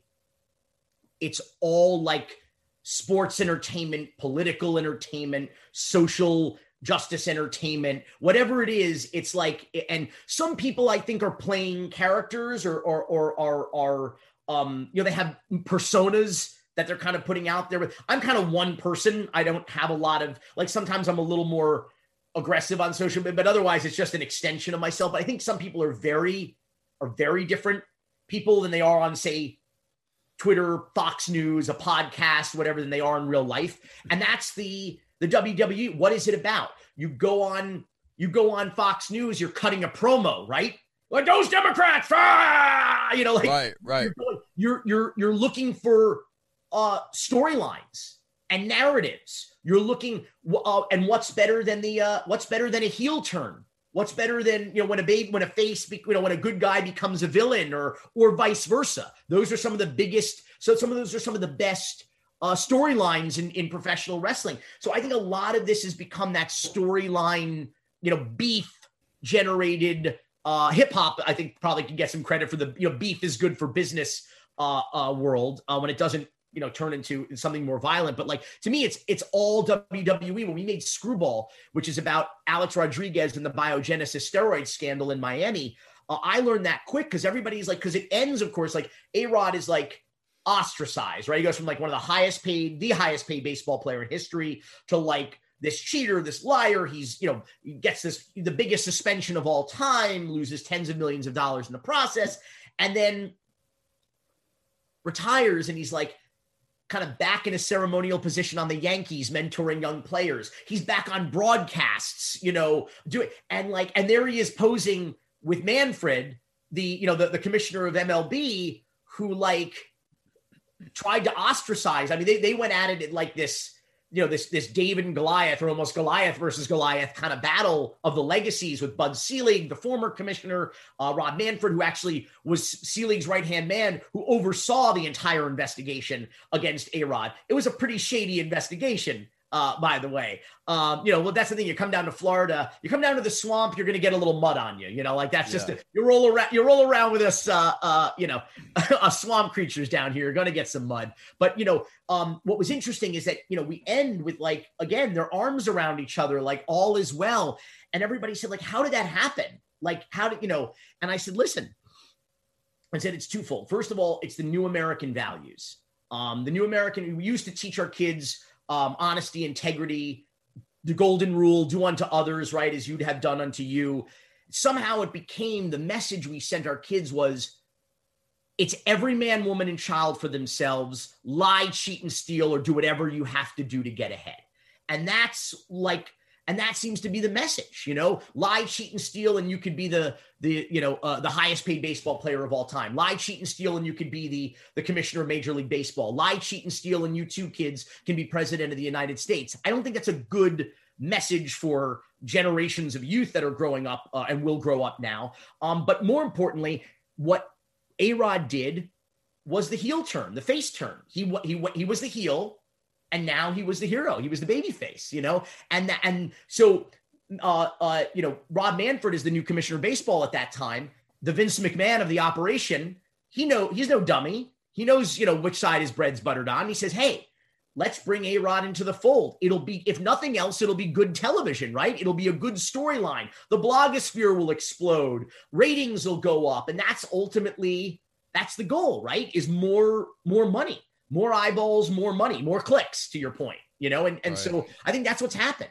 Everything has become the WWE instead of, eh, you know, instead of politics, instead of social media, instead of even maybe journalism, it's now entertainment, right? Sports entertainment. Now entertainment is the second word you almost have to put after everything. So what's what's Rapaport doing? To his credit, he's a comedian for crying, an actor. Like he's not a, to, you know, to, to, he's not a political commentator. He's not running for office or seeking the public trust. He's an entertainer, and all things considered, that was pretty entertaining. Uh, I need to, I need to fill in the blank. I didn't get the end of that story with him and Durant, but I mean, I thought what I know about it, it was pretty funny. yeah, I, I don't know. A lot of people say that it was, or I've heard a couple people say that it could have been him trying to distract everybody from the fact that he sued Barstool Sports for defamation of character. Because that looked like the ultimate pussy move. Because okay, so he worked for Barstool for a while um as a sports commentator and Barstool fired him and then they and then he talked some shit about uh Dave Portnoy, the guy who runs Barstool, the president of Barstool and then Dave Portnoy, who's like the face of Barstool Sports, released a t shirt with Rapaport's face depicted as a clown with like a herpy on his chin. And Rapaport sued Barstool for defamation of character. So now you have the king of shit talk who roasts everybody on social media, says the worst, most foul shit about you and your mother on social media, whoever it might be. That dude has no boundaries. Suing somebody for defamation of character for a clown T-shirt. That didn't look good. So, and then literally like the next day is when the Kevin Durant beef drop, you know, came out. So I thought that was pretty interesting. You didn't you didn't hear anything about the barstool stuff? No, I now that you mention it, I think I might have. I just didn't like yeah. do it do a deep dive. I mean, like, listen yeah. again, sports entertainment blogging. Right. Like even even the lawsuit sounds like fun. You know, you know what I mean? Like it, it's Hmm. it's it's like I don't know. The whole thing just just plays like um just plays like television or drama or comedy Right. or tragedy, depending on I guess how you're how you look Yeah. at it. Um, you know what what was the was that um Mel, Mel Brooks's uh definition uh, of what, what's the difference between tragedy and comedy? Um, tragedy is when I trip and fall and break my face. Comedy is when you trip and fall and break your face. You know, Mm. uh, so I, don't know, like. I, oh, but again, everything you just described to me sounds like the WWE. You Oh, know what I know. mean? Like, like You're totally right about that. yeah, and, About everything in- WWE. In a way, what, what we were talking about with the Hulk and Randy beef, where kind of like the, it all spills outside the ring, and the line starts to blur between the kind of persona and entertainment versus real life, or you know, like how does this, how does sort of like tweef, tw- you know, Twitter beef, how does tweef kind of like spill out into litigation? Like, I mean, I don't know. Listen, it's the reason why you and I still have jobs. It's the reason why there's there's podcasts. You know, the, the, there's a lot of shit to talk about. There's a lot of shit to make to make documentaries about. You know. yeah. Well, I try to stay away from like the interpersonal drama on social media between people. I I, I stay away from that like the plague. But I don't know. It's interesting that you bring up like someone's in you know their internet persona or who they are online, kind of like spilling over to real life. Is exactly what we're talking about with WWE, WWE, and Randy and Hulk. It reminds me of Skip Bayless on Undisputed, how he's like the guy who hates LeBron. Like that dude is such a fucking piece of shit. The way he talks about LeBron, he's such a dick, and, and it's so fucking biased. Like no matter what it is, he's just playing. I feel like he's playing this character of like the guy who hates LeBron and props up everybody else who competes against LeBron. And I, I personally think that it could have been something that he maybe did when he was on ESPN and it worked, and then he just leaned into it, and then it just sort of like bled into his real life, and maybe it's now, maybe that's who he really is now. Um, we were talking about Lanny, uh, Lanny Poffo, who is Randy Right. Savage, uh, you know, um, Macho Man's uh, brother, and um, Lanny has a story um, that he tells. I think it's in the doc. Um, you know, when first of all we went out as far and wide as we could to find any video we could, even an early, early, early promo with Randy's original voice, his real voice.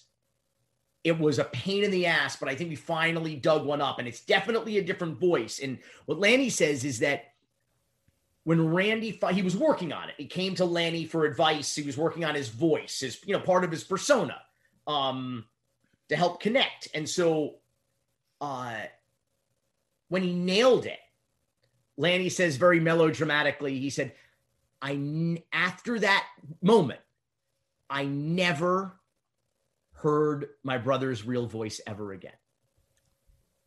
Really? Ever again. He was just permanently that character in that in that voice. And and many people say that, you know, that Randy Savage's life outside the ring very much mirrored, you know, the drama uh, in and around the ring, you know, on, on camera, let's say. He was, you know, he was a man perpetually set to 11 on the dial, you know, just like, you know, full steam ahead. And, and, and, um, we interviewed Dan Soder for the documentary, who is hilarious. He's Who a is he?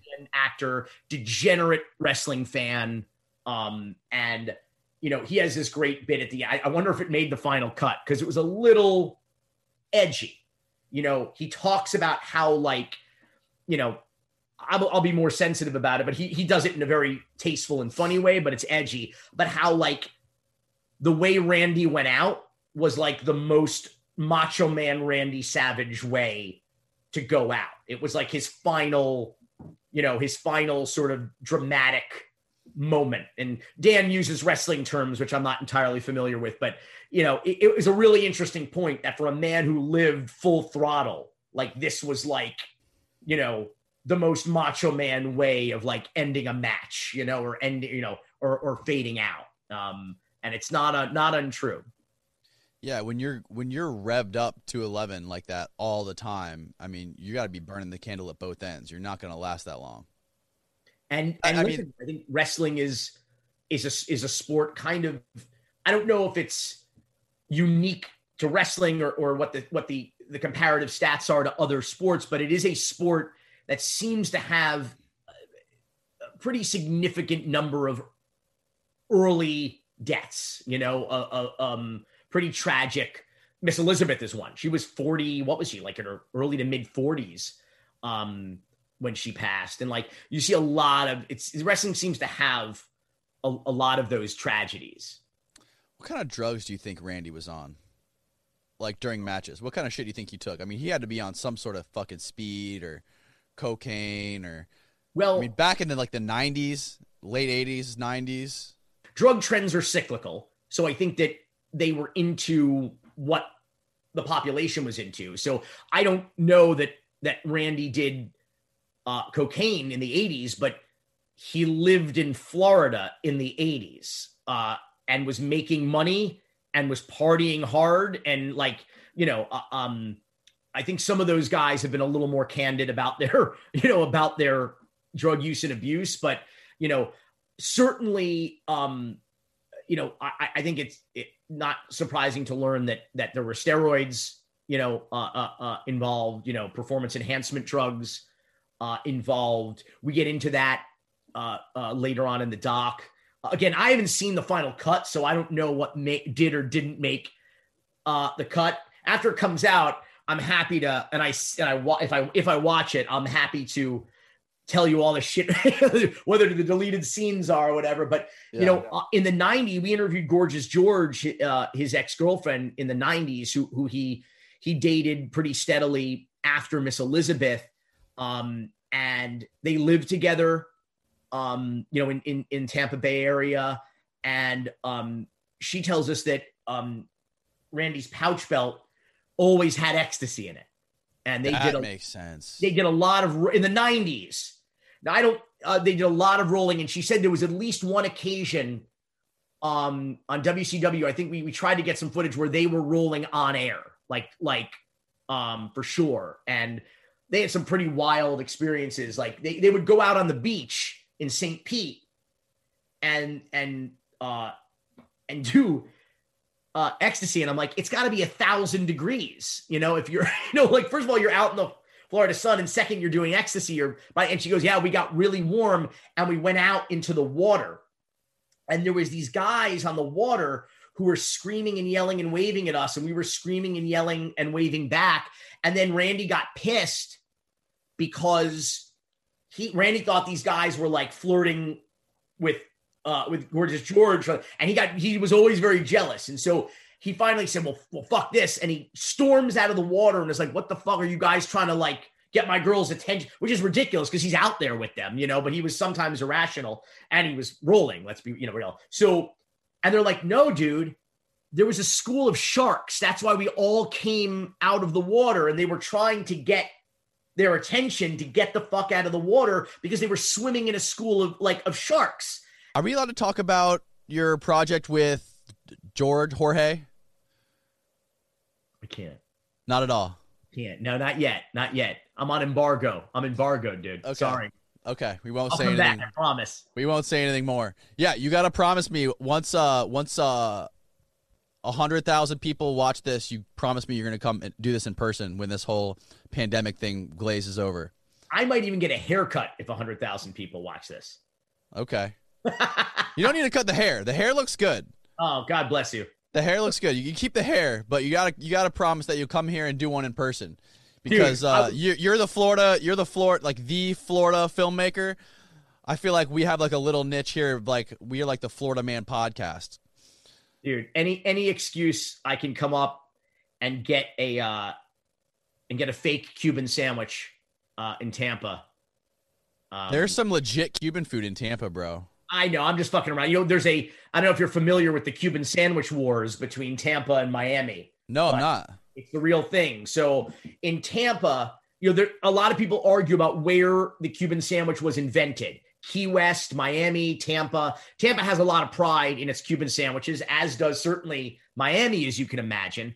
Um, but a lot of Cuban, you know, uh, migrants and immigrants first started to settle in the in the Tampa area, uh, and so In Tampa, though, they put Genoa salami on the Cuban sandwiches. Miami, there's no. It's the che- we have the Swiss cheese, the ham, the pork, the pickles, the the the, the mustard, sometimes mayo on the top. In Tampa, it's all that plus salami, and there's a lot of friction about the the Cuban sandwich wars. So Between you can't uh, have salami on a Cuban sandwich. well, that's what Tampa does. You know, Okay. because salami, of course, comes from famously from Genoa, Cuba. Mm. no, there's no such thing. So, you know, um, th- th- this is a ser- Google it. Tampa, Miami, Cuban sandwich war. It's a, it's just a real, real thing. I am on the front line of that. of have you ever been? Have you ever been to Cuba? No, I haven't, regrettably. Um, but it's you know, it's kind of like Miami. You know, Kind of, yeah, pretty much the same thing as Miami, Yeah, they except could've- it's like, except it's been like frozen in time, from what I hear from Yes. people that have been there. yeah. But it's what do they say about the great thing about Miami is it's so close to the United States. I've had a lot of guys on this show who lived through the coke, the Miami '80s, like the cocaine wars, where it was just people dying left and right. You know, more. I think what was the, the one of the crazy things about your documentary that really hit me was the amount of deaths that were in Miami. There was a crazy sti- statistic about the people that died in Miami during like a certain like that decade. Yeah, well, not only did did you know homicides peak in about 82, 83 in the city of Miami, but you had an overflow of bodies. Um, and you had uh, Burger King, who's headquartered in Miami, uh, donated refrigerated trucks to the morgue so that they could store, literally stack dead bodies up. And in that era, uh, there was a year in the early 1980s where upwards of 25% of the bodies in at the Dade County Medical Examiner's office had wounds from automatic gunfire. So they were essentially killed by machine gun fire. 25% of, of, of the corpses. I mean, you had cra 1980 was a crazy year because you had this like perfect storm of um the drug wars, the Mariel boat lift, which people who've seen Scarface know what the Mariel boat lift uh, was, uh, and then you had um these riots that broke out after an all-white jury acquitted white police officers from Miami, but they the, the the case was in Tampa because they got a change of of a venue because of the of how high uh, uh, the emotions were down here. They had beaten a black motorcyclist, an insurance salesman, to death at the side of the road, and then tried to cover it up. And they were tried and and acquitted in Tampa, um, and uh, Miami, you know, burned. Um, Eighteen people were killed. There was Jesus, like a billion dollars in damage. There, there are some blocks. This is 1980, and there are some neighborhoods and some blocks in those neighborhoods that have never been redeveloped since they were burned down um, in those demonstrations in 1980. Uh, the, Arthur McDuffie was his name. Uh, they were known as the McDuffie riots um, or the McDuffie demonstrations, and um, they, um, so Miami in 1980 was insane, and you had a lot of the uh, some of the the people who came over during the Mariel boat lift. Castro famously emptied his prisons and his hospitals and his mental institutions in Cuba and shipped everyone over to Miami. It nearly bankrupted the, the four southern counties of Florida Monroe, Dade, Broward, and Palm Beach because there was just no resources.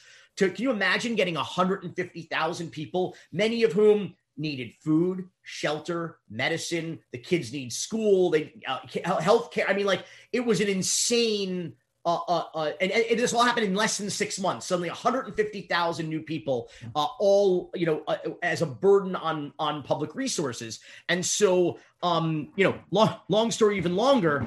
Um, I heard. I remember I said everybody in this town who was alive in that era has a story. You know, Oh yeah. some of them have several stories. But any line of work you were in, certainly a lawyer, um, a cop, a journalist, they have great but everybody. So I knew a guy, a doctor who worked as a trauma surgeon at Jackson Memorial, which is our like ER, our big city like trauma center. It's where all, you know, uh, where all major trauma uh, uh, cases go in the city. Um, one night he's working in the ER and he gets a, a Marielito who was a Mariel refugee uh, who was in Miami Beach and got into, you know, some kind of fucking shootout over whatever.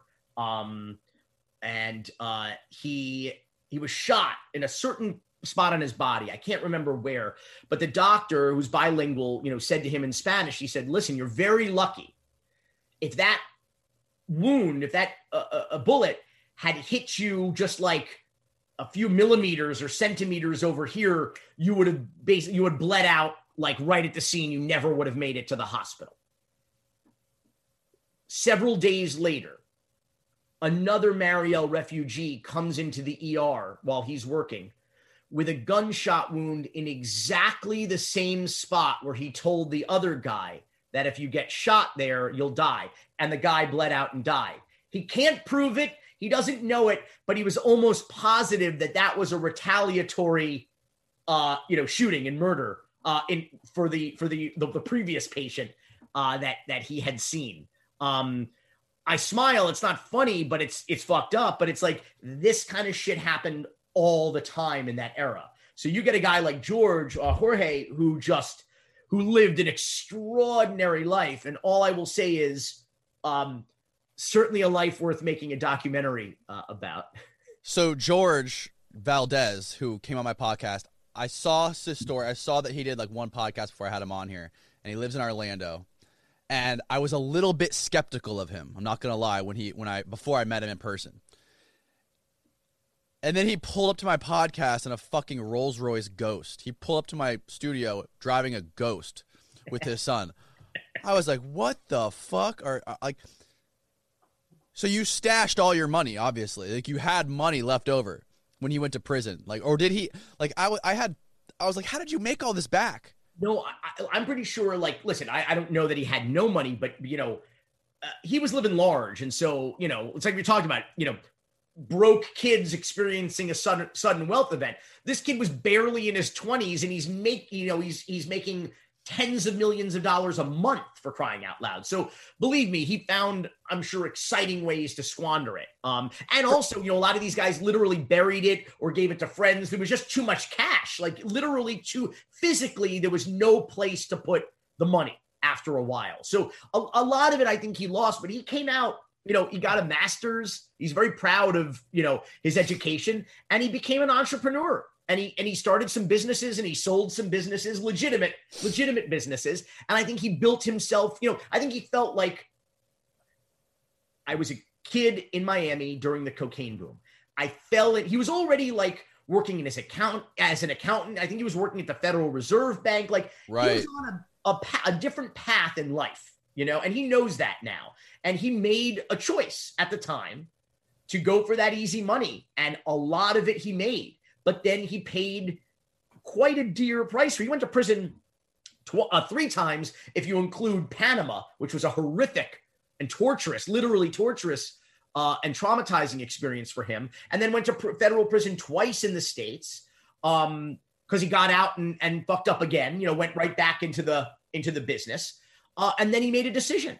He found God and he said, like, I clearly chose the wrong path because I can be rich and successful and fulfilled if I do something legitimate. I can be. You know, in a lot of ways, people were sort of guilty by geography. You have to realize yeah. that if you were a young kid, especially a young immigrant kid coming to America with you know the the the mythology that you you grow up with with the American dream, right? And you come to America and a bunch of your friends and people you know and kids in the neighborhood are in this business and they are rolling.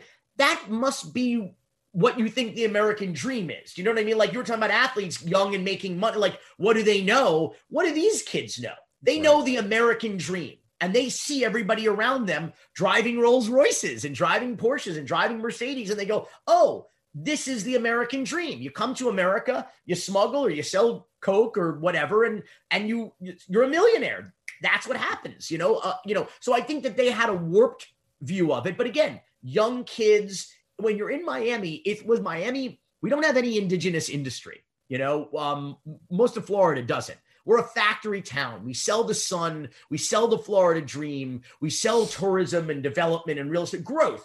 Growth is our hustle in the state of Florida, you know? And so that's what you know, you see these guys do all these other kids and there was literally pockets you know, and and and, subsets and subcultures within communities where everybody you knew was in some way involved in the business. And so a lot of kids fell into that. That's not to make excuses, but just to sort of understand the perspective in the moment. And listen, you know, he was scared straight. George got a, got a couple wake up calls and and literally found God and converted and decided that um there was a way that I can be just as successful and happy and fulfilled doing it legitimately. And that's what I think he uh that's what I think bought him that the car you saw. Not some of his earlier cars or or planes, but certainly I hope the car that you saw was was legit was legitimate. Yeah. No, you're totally right. The geography thing, the right place and the right time. If you were in South Florida, anywhere in South Florida during that time, there's a damn good chance that you were involved in that world somehow. Like I had like Manny Puig. You familiar with who Manny Puig is? The wild boy, wild guy who does all the um, fucking wrestles alligators and sharks. Yeah. He, I had no idea, but he went to prison for some, for being involved in that world, like smuggling some shit through Florida, like a minor thing. But he was in prison in North Florida for a couple of years. Um, and I had no fucking clue, but he happened to be in, living in South Florida during that time listen, Mickey Munday, the you know the the, the smuggler on uh who we interviewed for Cocaine Cowboys, the first one. Um, you know,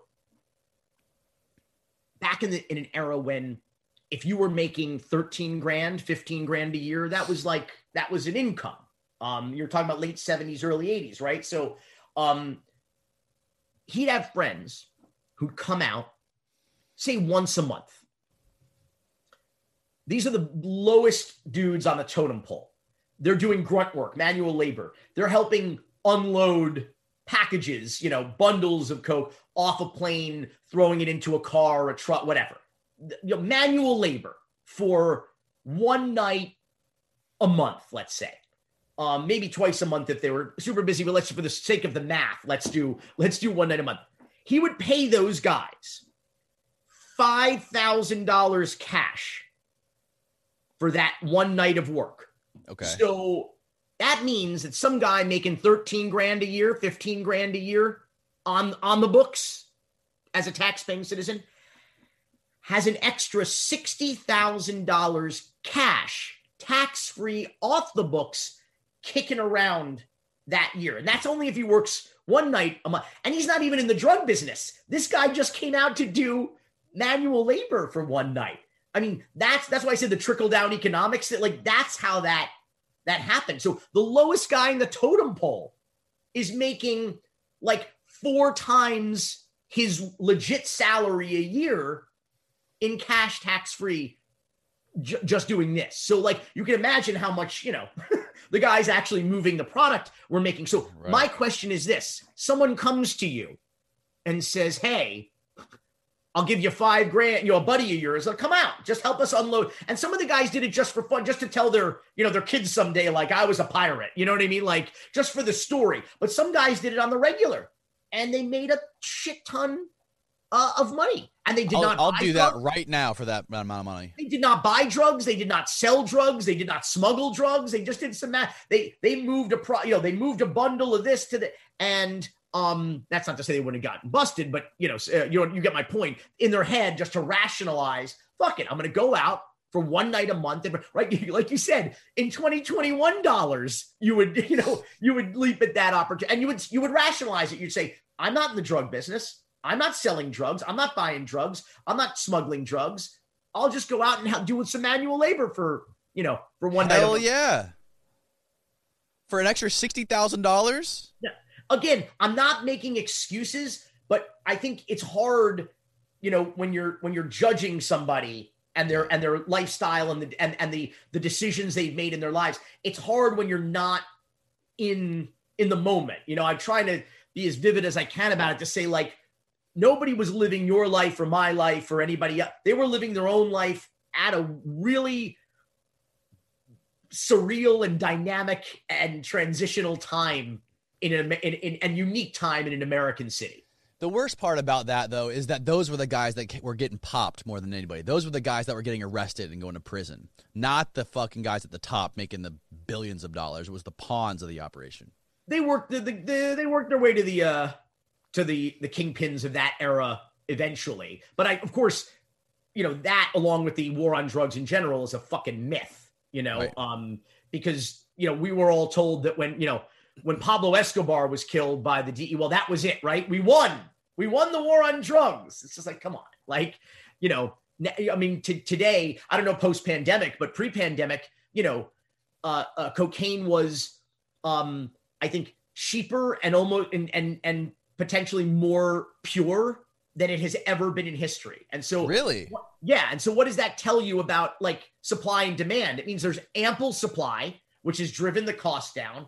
And it's and uh and it's you know it, it, they're not stepping on it. I mean, I guess depending on your dealer, they're not stepping on it uh, as much. And and you can get you know you you.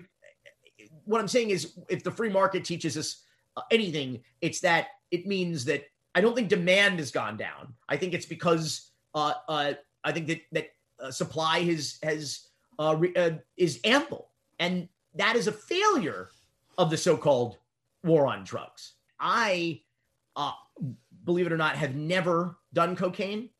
I've never done ecstasy. I never smoked pot till about, I tried it, I think, for the first time in 2017 when I was in Denver, Colorado, um, where it's legal. Um, and uh, you're, you're, you're not going to believe this, or maybe you, you will believe this. I just got a missed call from George Valdes while we are Did you really? Yeah. That's yeah. hilarious. Yeah. But um, so uh, I think he also said I don't remember. Did he say? I think he also told me. I could be wrong, but you can verify this. He told me he's never tried cocaine either. Yeah, listen. A lot of a lot of guys in in the sort of the the upper echelons of of that world were not big users. I think a lot of them. You know, it was a product that they sold. It was not necessarily something that they. You know, right. it, it could have been widgets. You know, like, you know, in George's case, it started off as bananas. He was a banana importer and a banana transporter, you know, like that was his right. product. So it didn't matter um, uh, to, to them. They weren't necessarily fans. They were, you know, I, I'm I'm gonna go out on a limb and say the CEO of McDonald's doesn't eat McDonald's every day, you know, like um, in fact, probably because it's arguably deadlier than cocaine. Uh, I would I would I would think. But um, you know, uh, uh, to everyone who is shoving McDonald's in their mouth but won't get a vaccine. Um, like what the fuck are you putting in your body? You know, I, I love I, hey, I love McDonald's coffee, bro. I drink McDonald's coffee almost every day. They have the best coffee. Dude, but I live in Miami. We have Cuban coffee, and you live in Tampa. Yeah. Cuban coffee is the greatest fucking coffee. Full stop. That's it. It's I agree. I totally agree. Um, like I don't know how I'd be conscious right now without it. well, uh, going back to the cocaine thing, Adderall is the new cocaine. Everybody does Adderall now. Oh, and that's been going on for a while, but that's and like the new thing. It's a performance enhancing drug, and and um, it's funny. Like there's a uh, uh, the percentage of I think Major League Baseball players that have waivers to to use Adderall because they're uh, on their doctor's recommendation is like disproportionate to the general population. Meaning really? like apparent apparently a lot of baseball players have AD, uh, ADHD which by the way watching baseball gives me ADHD so I don't blame them. But like but like but what I'm saying is that like that's a performance enhancing drug you know? Like totally is you know? Um well it's I mean, mental listen, mental performance right? Yeah absolutely. But but listen if if your if your kid doesn't get into Harvard and another kid on on Adderall gets into Harvard, is that cheating? Is that it's a performance enhancing drug, right? I don't know. I think it's an interesting I think it's an interesting uh, uh, uh, argument. I do know one of my favorite Onion headlines of all time was um, Adderall receives honorary degree from Harvard Law which mm, really speaks because because how do you get through Harvard Law? I guess without right. uh, without the, without bumping those addies, right? Um, right. Well, it's interesting, like like like like saying a lot of people that I know, especially young people that do cocaine regularly, really shocked me. It shocked me just as much the amount of people that do Adderall daily, every single day. Like I was talking to a, a, a girl, I uh, my wife's friend, and she said she's been prescribed Adderall since she was 12, taking it every day of her life. It's fucking poison. It's a narcotic. It's a controlled substance for fuck's right. sake. And That's to believe, and, and and and who the fuck came up with the? I mean, what a great uh, propaganda sales pitch to say Adderall cures ADHD, or if ADHD is re- even a real thing. Did they just come up with that to sell Adderall? I first of all, part of the reason why I've never tried cocaine is not simply the illegality. Well, I think the expense was probably it was cost it's cost prohibitive. I don't know how I think you got a bunch of rich friends in Tampa who can afford cocaine. Um, yeah. I guess it's cheaper now than it was when I was, you know, when I when I was a kid. But like, um, you know, I also I'm like you, like you don't strike me as a guy who needs cocaine. I guess nobody needs cocaine, but like no. I'm sort of, you know, I'm a caffeine cowboy. That's my drug of choice. And yep. I didn't start drinking until I was 21 years old. That's that's what a a oh, straight wow. arrow I, I was. Now I've been making up for lost time, mind you, but you know, I, I didn't, you know, and I got to tell you, when I tried pot, I didn't like it at all. Really? yeah. The first, like, I kept saying, uh, uh, well, I kept saying, like, I'd rather be drunk. I'd rather be drunk. I'd Joey rather. Diaz didn't slip you a couple milligrams when you hung out with him. I didn't. Li- I didn't like this at all. And I, I remember, I, I remember saying, You know what I said? That I was I said to my cousin, who was one of the first marijuana medical marijuana entrepreneurs out west, you know, out in Colorado. Got one of the earliest licenses, became, as you can imagine, extremely successful. Um, I said to him when I I tried it with him as one of his, you know, uh, uh, he uh, from one of his uh, dispensaries uh, when it went wreck. Um, I said, "This will never catch on." That's That's what I said to him. This will never catch up. This is in 2017. I said this. This shit will never catch. No one's going to do that. But I will tell you this went to Chick fil A. And I was like, oh, I kind of get it. Like, because that shit tasted good, man. I mean, oh, yeah. After you smoked, you went there? Yeah. oh, yeah. But I, I don't know. I, I just like what, so what I met someone.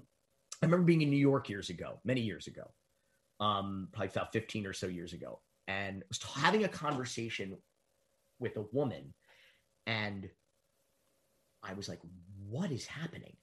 She is all over the place, and I said it to someone. I was like, "What is she okay? Like this is?" They're like, "Oh, you know, she's she just went into went to the bathroom. She's high as fuck," and I was like, "Holy shit!" And that's when I realized um, I, I describe it this way. I said when when when people are on cocaine, they start one sentence and they finish another.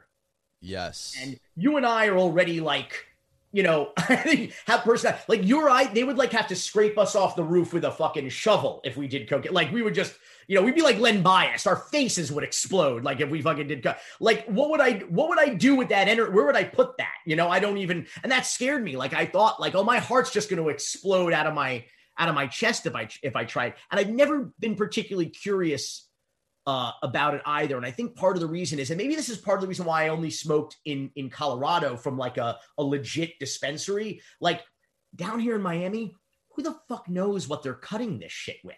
I mean, mm. you take ecstasy, God only knows what this what this anonymous person in a you know like you could be you could be fucking you you got you be detergent if you're lucky it's baby powder but it could be detergent, fentanyl. Like it's just there's just there's so much crazy shit out there. There's so many entrepreneurial hustlers mm-hmm. who are trying to say, you know, who are trying to, you know, uh, uh, maximize the, uh, you know, their their uh, their profits. That they'll cut anything in there. That that's that's scary to me. Like not knowing, like what the fuck I just bought from some stranger in a dark club for I don't know. Yeah, no, it's for sure. And you know, obviously legalizing it makes it so much more da- or making it illegal just makes it 10 times more dangerous. Oh um, it, dangerous not only the substance it, it brings in it brings in everything that prohibition brings in. It brings in the criminality it brings in the you know the money laundering it brings in of course yeah like no regulation on the ingredients and so god mm-hmm. no there's no look, listen there's no question about it. The, the the only and it's the only way also to effectively create that many new jobs and a new multi-billion dollar industry overnight. And I think statistically we know from as marijuana, both medical and recreational is legalized, there's no statistical jump in the number in the in the number of people who use it. Meaning people who want marijuana, who want to use marijuana are not being deterred by prohibition. They're still right. finding a way to get it regardless or irregardless as we say in Miami. Um, you know, but like So when you legalize it, it's not like suddenly everybody who's never done pot or does it rushes out to try it or do it all the like you know there are there going to be a few people who will say oh now maybe I'll try but they're not going to if that's not a huge number and they don't become regular you know customers or users um it just doesn't make any sense why. And again uh, this is sort of a another one of those issues that I think should really unite the left and right you know uh, the conservatives which is like you know which is like why why does the government care if I inhale a plant that grows out of the earth that is less dangerous than poison ivy? What do what does the government care about that? Legalize it, tax it, regulate it, make it safer, create jobs. Dude, I got so pissed when I went to Colorado. I went when I tried it. I went to a um, what do they call it, cannabis cup, right? So I go and I go on a cannabis tour of these dispensaries, the grows. I go to the event, the Cannabis Cup event, and I'm furious because all of this industry, this whole industry and everything that it represents, the marijuana industry for starters, these should all be Florida businesses. It's medicine, tourism, retail, um, convention business, hotel. It's and like I'm and I was angry because I'm like, we deserve this in our economy. Like and and the governor all the governors they go to the opening of a wawa with giant scissors to cut a ribbon that creates what? Listen i love wawa but what does that create? 30 new jobs 40 new jobs? You want to create hundreds of thousands of new jobs and a multi-billion dollar industry with the stroke of a pen as a governor okay? You're full of shit if you're a small government, job creating, yeah, you know, uh, tax cutting, there is no better way to create jobs, create revenue, which can, by the way, reduce our taxes because you'll be making it, you'll be getting it out of the pot, uh, you know, then then uh, then opening up Florida with with with with without any of these bullshit you know, insider, you know, trading kind of restrictions on license. Open it up legitimately, regulate it legitimately, tax it legitimately, and let's get back to work. What is the one biggest thing that's in the way of making that happen in Florida? Do you know? Republicans. I mean, you can't just say. I mean, Republicans in general. Yes, I can. How? You know why I can? Because the Republicans have controlled the state legislature for over twenty years, and so that's the short answer. The Democrats are all in. Are there no re- Republican states that have legal marijuana? You're asking no, you asked me about Florida. Right. The Republicans are the problem. I mean, that's it's their they can do whatever they want in the legislature. They're busy giving tax cuts to uh, to, to corporations. Uh, they're not busy fixing the unemployment website, which we all know we've spent over a hundred million dollars of our money to create a broken unemployment website. Uh, they're they're not um, doing anything that's creating any jobs or new industry. It's up to them. About they control the state of Florida, meaning if the Republicans are on board, shit gets done. If they're not, it doesn't. I thought I heard I could be wrong, but I thought I heard DeSantis wanted was like on board to make it recreational and something else was in the way. Like some sort of lobby, you know, some sort of I don't know what it was. The Republican legislature can pass whatever it wants. The Democrats have zero power in the Florida legislature.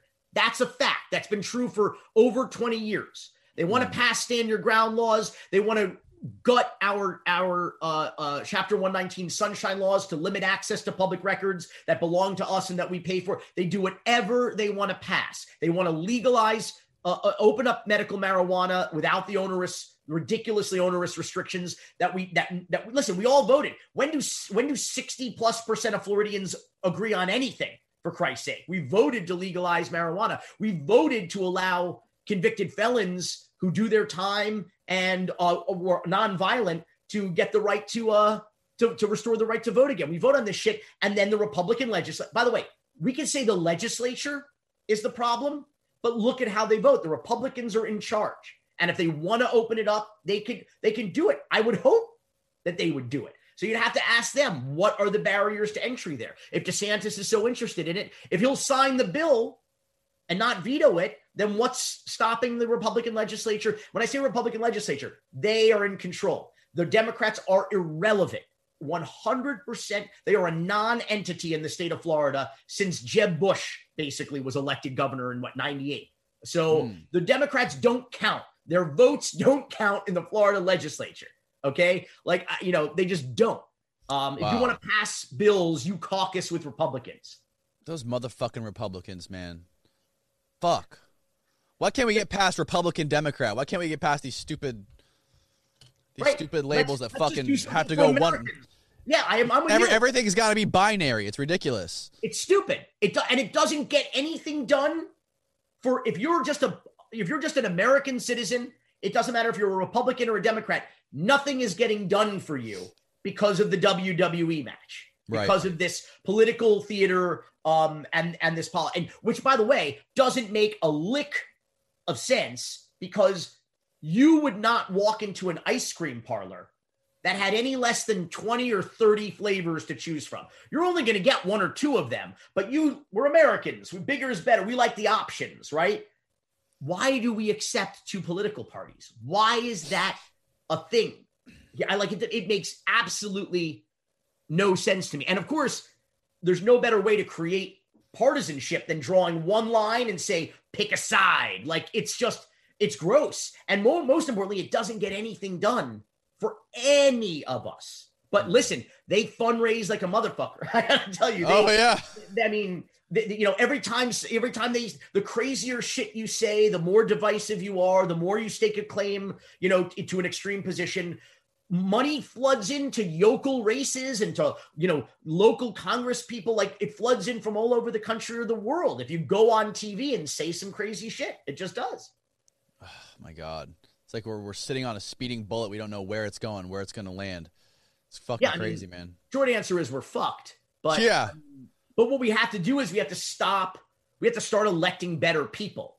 Point blank. That's not a that's a bipartisan statement. We need to start electing better people, which means that we need to go into our communities and find good people and encourage them to run. Because usually it's the shittiest people who are running for office, you know, and well, it becomes a best of the worst competition you know I, I think the silver lining with the whole with the internet is that that's going to help that happen. It's going to help us be able to find and, and it, you know what I mean. You could be a piece of shit and run for office, and no one knows anything about you. You can hide the skeletons in your closet, but with the internet, not necessarily. the people problem, are gonna. But that's the problem. Is like people love like it's it's like the WWE. People love a villain their action figures, their merch sells better. It's entertainment. Yeah, look at Trump, man. Listen, I, I I see just as many Decepticon logo shirts as I do Auto Autobot shirts. You know, and you know, so like you know, people, you know, people like the villains, and and then when you get into that that level of partisanship, you have to defend your team. Listen, people, all due respect to Tampa, um, people will defend Tom Brady cheating or not just because you're on his team. But it's not just about winning and losing. It is about how you play the game, especially in politics. Politics is not sports. You know, we need to judge people. It's not just like my, the Republicans have got to win or the Democrats have got to win. If Democrats do bad shit, Democrats got to call them out. If Republicans do bad shit, Republicans have to call them out. There needs to be objective truth. We all need to be able to agree on a certain set of facts. And that's the biggest problem is this kind of post-fact, alternate fact era. Right. You need to agree that like there's a line between right and wrong. There are things that we can all agree are crimes or not crimes. There are things we can agree that the sky is blue right now, or it is raining, or it is not raining outside. We have to be able to agree on a certain, but if we cannot even agree on a basic set of of you know givens in this theorem. Like we're just we're we're totally totally fucked. So that's the problem. Is that like is that like you have to say it doesn't matter what crimes a Republican is committed or a Democrat is committed. I'm going to support them and and completely warp my entire set of ideology, politically, morally, ethically, to defend this person because they're on my team. It's like fuck that. Right. No, it's not throwing them under the bus. It's saying we expect better of our people. We expect better of our elected officials and our public officials. We expect better of our leaders. Like it doesn't matter what party affiliation you have. You need to just you see bullshit, you got to call it out. Right. Yeah. No. Everybody's entitled to their own facts. It's ridiculous. You can't. You, we can't function in a world like that. That's mm. that's impossible. You can have a different. We can have different opinions. We can say we we agree on the problems, but we have different ways to to arrive at solutions. We can't say the facts are different. We can't do that because then, if we don't exist in these United States, if we're not at least united in a reality, and then we can disagree and debate and vote on how to solve these issues and these challenges. Instead, we just get caught up in in the WrestleMania. Well, I want to respect your time, Billy. We've been going for two hours. I know you said you had a two hour cutoff, and tell our listeners and our viewers where they can find all your stuff and uh, follow you and whatnot. Yeah, everybody was thinking like, I didn't realize the uh, the lead singer of Smashing Pumpkins had that much hair. Uh, my name is Billy Corben, C O R B E N, and you can find me uh, at Billy Corben again, C O R B E N on Twitter and Instagram. CocaineCowboys.com is our company Rakontur's website. Um, yeah, I get a lot of so um, Billy Corgan actually. I, I don't know if he was like an early investor or early adopter to Twitter, but he got at Billy um, on Twitter. So he's at Billy. And so when people start to enter, I guess, at B I L L Y C O R, like looking for Billy Corgan, they don't realize that it's just at Billy. So I I guess it autofills like my name in. And so I get tweets for Billy Corgan like all the time. And like people That's upset about like impact wrestling shit or like stuff I like on Sundays, like back in when he was involved in wrestling, I was getting funny tweets about about that. So it's Billy Corben at Billy Corben, C O R B E N, uh, on Twitter and, and Instagram and uh, CocaineCowboys.com. So uh, hit me up.